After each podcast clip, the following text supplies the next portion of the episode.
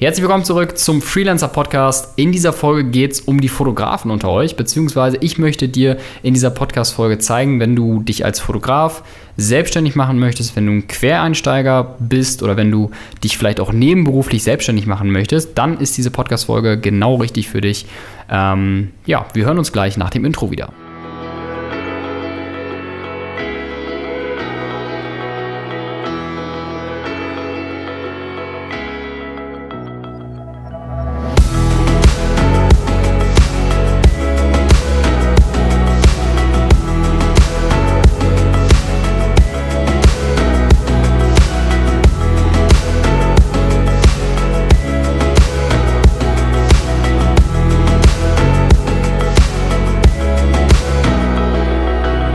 Willkommen zurück zu dieser Podcast-Folge. Um diese Podcast-Folge mal ein bisschen aufzubauen, möchte ich mal so ein bisschen darüber erzählen, wie ich eigentlich angefangen habe als Foto- und Videograf. Kurz zu mir. Ähm, ich habe das Fotografie- und Film-Ding ähm, eigentlich neben der Schule angefangen. Also sprich, ich habe mir eine Kamera geschnappt, ich habe ähm, Fotos ausprobiert, also Fotobearbeitung ausprobiert, ich habe verschiedene äh, Motive ausprobiert und so weiter und so fort. Das war 2005. Da habe ich so die ersten Videos produziert, damals noch mit kleineren Kameras und ähm, habe die Videos dann auf YouTube und auf mein Video hochgeladen. Heißt, ich habe erste Erfahrungen gesammelt, um so ein bisschen zu schauen, was kann ich gut und was macht mir Spaß. Ähm, deswegen, die Fotografie ist ja auch ziemlich breit aufgebaut. Also du kannst ja beispielsweise ähm, Autoliebhaber sein, du kannst ja dich äh, für, für, Hochzeiten interessieren, du kannst ähm, Eventfotografien machen. Das ist ja ein sehr breit gefächertes, ähm, sehr breit gefächerter Bereich und da kommen wir gleich mal zu, wie du eigentlich ähm, ja deinen, deinen Weg sozusagen findest.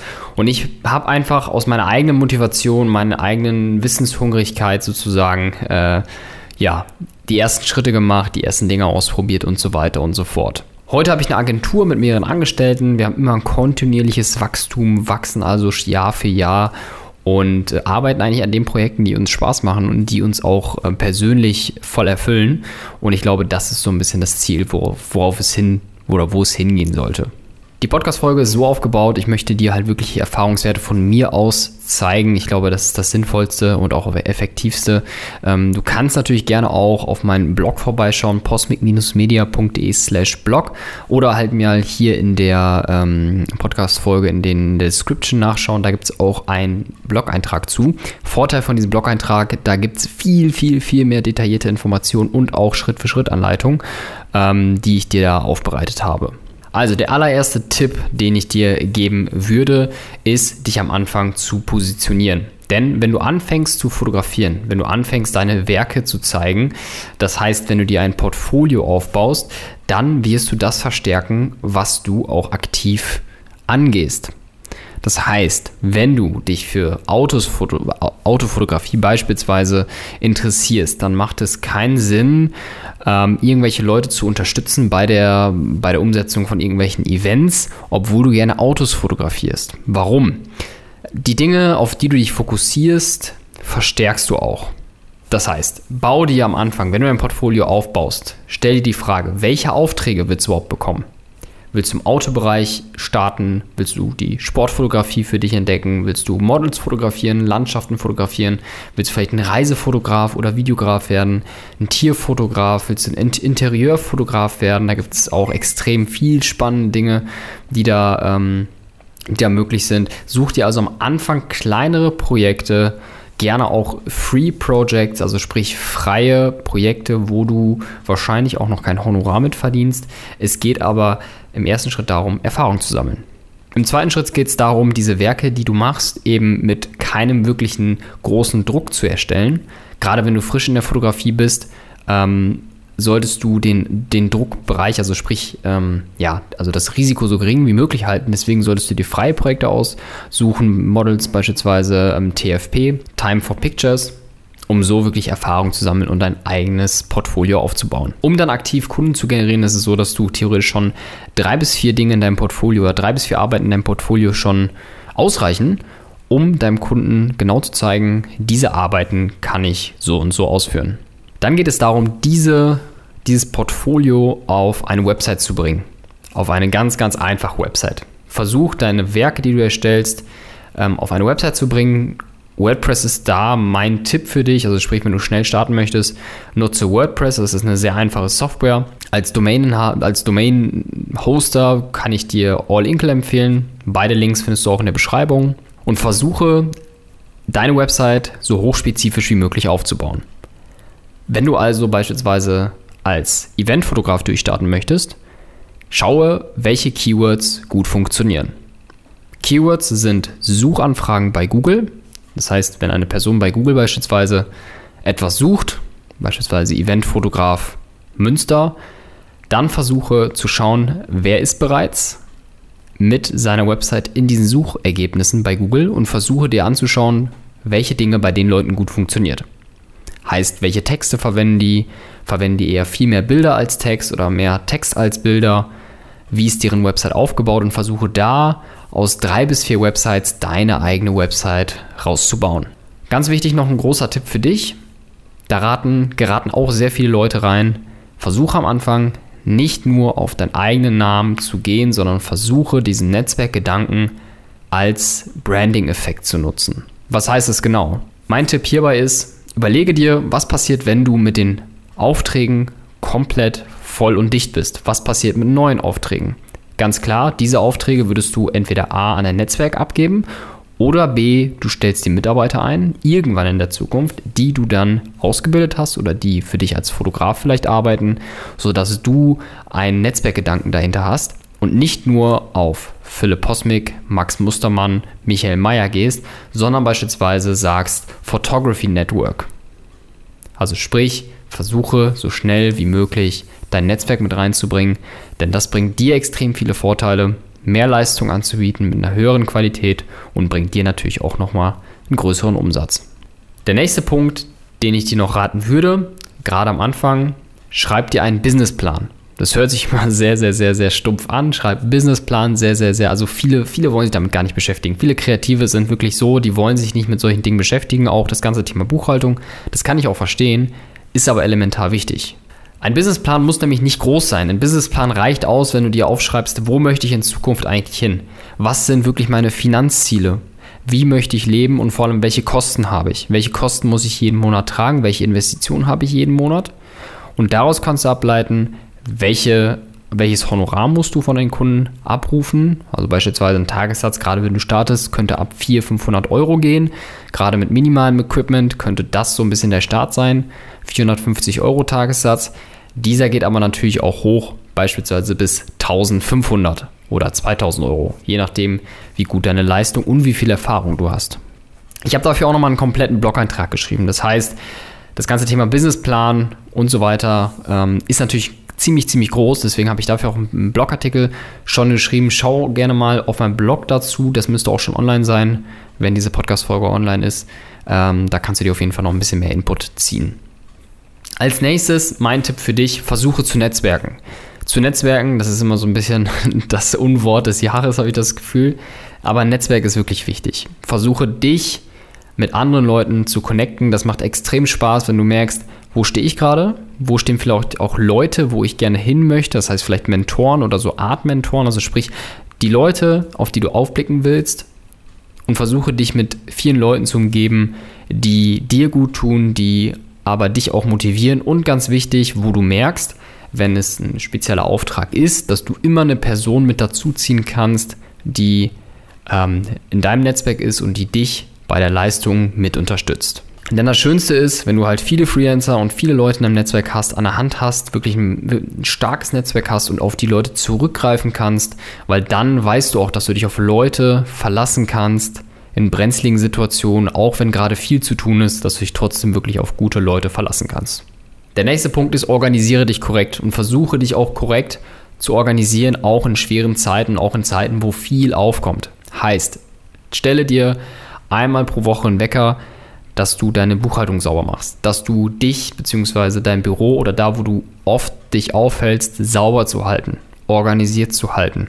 Schaue, wo deine Speicherkarten liegen. Sind alle Speicherkarten formatiert? Sind alle Daten übertragen? Sind alle Akkus geladen? Versuche wirklich dein, dein Setting so zu haben, dass du es immer griffbereit hast. Ja, wenn spontan heute ein Anruf kommt, sei darauf vorbereitet, dass du in Action gehen kannst. Und sag nicht, oh, da habe ich noch Fotos von der Familie drauf oder hier habe ich noch irgendwelche Fotos von vorgestern noch nicht übertragen. Versuche für dich selbst eine korrekte Organisation zu machen, dich fristgerecht zu organisieren und so hast du wirklich maximale Freiheit. Der nächste Punkt ist Pünktlichkeit. Ist in der Selbstständigkeit für mich als Fotograf immer wieder hochgekommen. Versuche unglaublich pünktlich zu sein. Versuche deine Abgaben immer mindestens ein Stück weit vorher fertig zu haben. Versuche deine E-Mails, die du an einem bestimmten Tag raussenden musst, beispielsweise Angebote, versuche die immer wieder durchzulesen, versuche die aber auch immer auf, auf den perfekten Zeitpunkt zu timen. Ähm, denn Pünktlichkeit ist wirklich sehr wichtig. Gerade in der Selbstvermarktung, gerade in der Vermarktung an sich möchtest du nicht auftreten als die Person, die total unpünktlich ist, ja. Und äh, für mich habe ich so eine Regel eigentlich auch, ich habe so eine Learning List, ähm, heißt jedes Mal, wenn ich irgendwie was Neues dazulerne, wenn ich neue Dinge entdecke, die vielleicht wichtig sind, auch für die Zukunft, die ich, wo ich sage, ja, die habe ich vorher nicht so auf dem Schirm gehabt, also meine Learning List, da kann ich gerne auch nochmal eine Podcast-Folge zu machen. Ähm, da war ein Punkt, dass ich beispielsweise auf längeren Strecken immer mindestens beim sozusagen beim Losfahren zum Termin, also bei wirklich Langstrecken, über 5, 6 Stunden, dass ich immer sage, ich bin mindestens eineinhalb Stunden vorher da. Mindestens. Also wenn ich wirklich einen Termin habe. Ja, mindestens eineinhalb Stunden vorher da. Weil du wirst immer in einen Stau reinkommen, du wirst immer irgendwie kurz Rast machen, du wirst immer irgendwie irgendwo Zeit verlieren. Und so ist es gut, einfach einen Puffer zu haben. Der nächste Punkt ist, wenn du sozusagen alle Startklar hast, wenn du dein Equipment hast, wenn du dich selber so eingestellt hast, dass du starten kannst, versuche dann wirklich all in zu gehen und deine Träume nicht aufzugeben und deine Selbstständigkeit auch nicht aufzugeben. Weil du siehst es ja an den großen Vorbildern, Selbstständigkeit kann gut funktionieren, Unternehmertum kann gut funktionieren, es wird aber zwangsläufig auch mal wehtun. Es wird zwangsläufig auch mal schwere Zeiten kommen, wo du trotzdem eben durchhalten musst. Setz dir Ziele, schreib dir die auf, druck dir irgendwelche Visuals aus, die dich daran erinnern, druck dir wirklich, keine Ahnung, materielle Ziele auf ein großes Papier drauf auf, häng dir die an einem Vision Board dran, sodass du einfach immer ein greifbares Ziel hast, um da einfach ein, wirklich eine felsenfeste Basis in der Selbstständigkeit zu haben. So, on top möchte ich dir noch mal ein paar kurze Tipps geben, wie du als Freelancer-Fotograf auch komplett einfach jetzt so starten kannst. Der erste Schritt ist, erstell dir einen Kitplan für dein Equipment. Heißt, welches Equipment brauchst du? Welche Kamera brauchst du? Welche Objektive brauchst du? Ähm, welche Stative brauchst du? Also sprich, bau dir ein Kit auf. Ich kann dir dafür kit.com empfehlen. Such dir Vorbilder raus auf YouTube. Ich kann dir zum Beispiel Christian Martegrab empfehlen. Ich kann dir Calvin Hollywood empfehlen.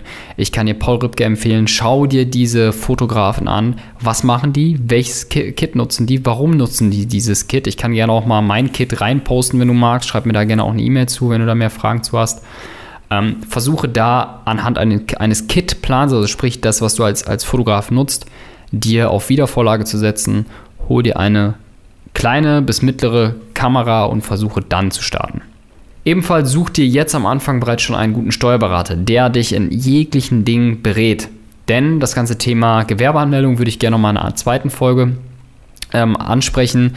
Ähm, kurz dazu, du kannst bereits mit einem Kleinunternehmergewerbe starten. Heißt, du gehst im Finanzamt, sagst, ich möchte eine Kleinunternehmerschaft ähm, anmelden. So, Vorteile davon, du musst diese 19% Umsatzsteuer, die anfallen, wenn du gewisse Dinge kaufst, einkaufst, verkaufst, die kannst du, beziehungsweise du bist von denen befreit. Das heißt, dein Endkunde rechnet direkt mit dem Finanzamt ab, so gesehen, und du hast keine Probleme, weil du diese Umsatzsteuer halt eben abführen musst. Das ist auf jeden Fall einfach. Der große Nachteil daran, die Umsatzsteuer ist natürlich für den Einkauf nicht wirklich abzugsfähig.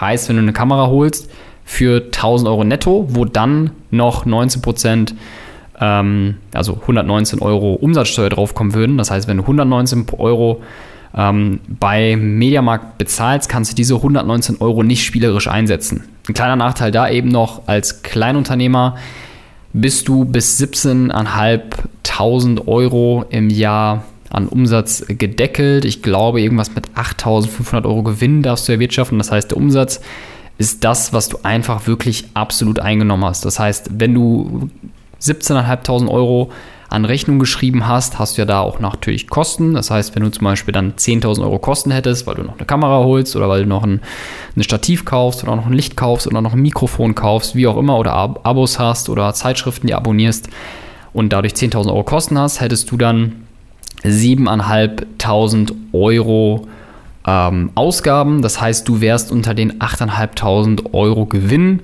somit immer noch Kleinunternehmer. Das sind so diese, diese Deckelungen, die es gibt. Melde direkt am Anfang ein Einzel Einzelunternehmen an. Das heißt, du als Person bist eine Unternehmung, bist also mit jeglichen Dingen voll verantwortlich, hast aber auch die Möglichkeit dann mit den Umsatzsteuern sozusagen zu spielen. Du kannst dir gewisse Dinge arrangieren. Ich kann dafür auch nochmal eine komplette Podcast-Folge machen mit meinem Steuerberater, der hat auch extrem viele Insights für dich, so gerade für Kreative. Wenn du Lust hast, schreib mir gerne kurz eine Mail oder kommentiere hier einmal den, ähm, darunter einmal den Blog, dann weiß ich ganz genau Bescheid. Und als letztes schau dir gerne auch mal unseren Blog-Eintrag an. Da habe ich nochmal viel, viel mehr Informationen zum Thema Freelancer-Fotograf werden. Wie wirst du eigentlich ein Freelancer-Fotograf? Wie startest du? Was sind die Steps Schritt für Schritt, damit du einfach in der Zukunft wirklich gut aufgestellt bist. Das war es zum Thema Freelancer-Fotograf werden. Ich hoffe, da waren einige Insights, einige wertvolle Content-Pieces für dich dabei, damit du einfach auch ein bisschen mehr Selbstvertrauen hast in deine Selbstständigkeit. Also wenn du wirklich vorhast, nebengewerblich zu starten oder wirklich als Vollzeit-Fotograf zu starten, mach das, such dir die Basics raus, zieh dir den Blog-Eintrag nochmal rein. Da sind ganz, ganz, ganz viele Insights drin. Der Link dazu steht auch eigentlich in den äh, Show Notes hier im Podcast. Des Weiteren kann ich dir sehr empfehlen, schau mal auf meiner Instagram-Seite. Da habe ich auch tagtäglich in meiner Story immer wieder so Insights, die ich gebe, was ich mache, was ich nicht mache, was ich empfehlen kann. Und äh, wenn du noch mehr Fragen hast, schreib mir gerne eine kurze Mail, post at posmic-media.de. Dann werde ich dir da auch nochmal gerne auch nochmal individuelle Fragen beantworten. Das war's zu der Podcast-Folge. Ich freue mich sehr, dass du immer noch dabei bist. Wir hören uns in der nächsten Folge beim Freelancer Podcast. Mein Name ist Philipp. Ich bin raus. Ciao.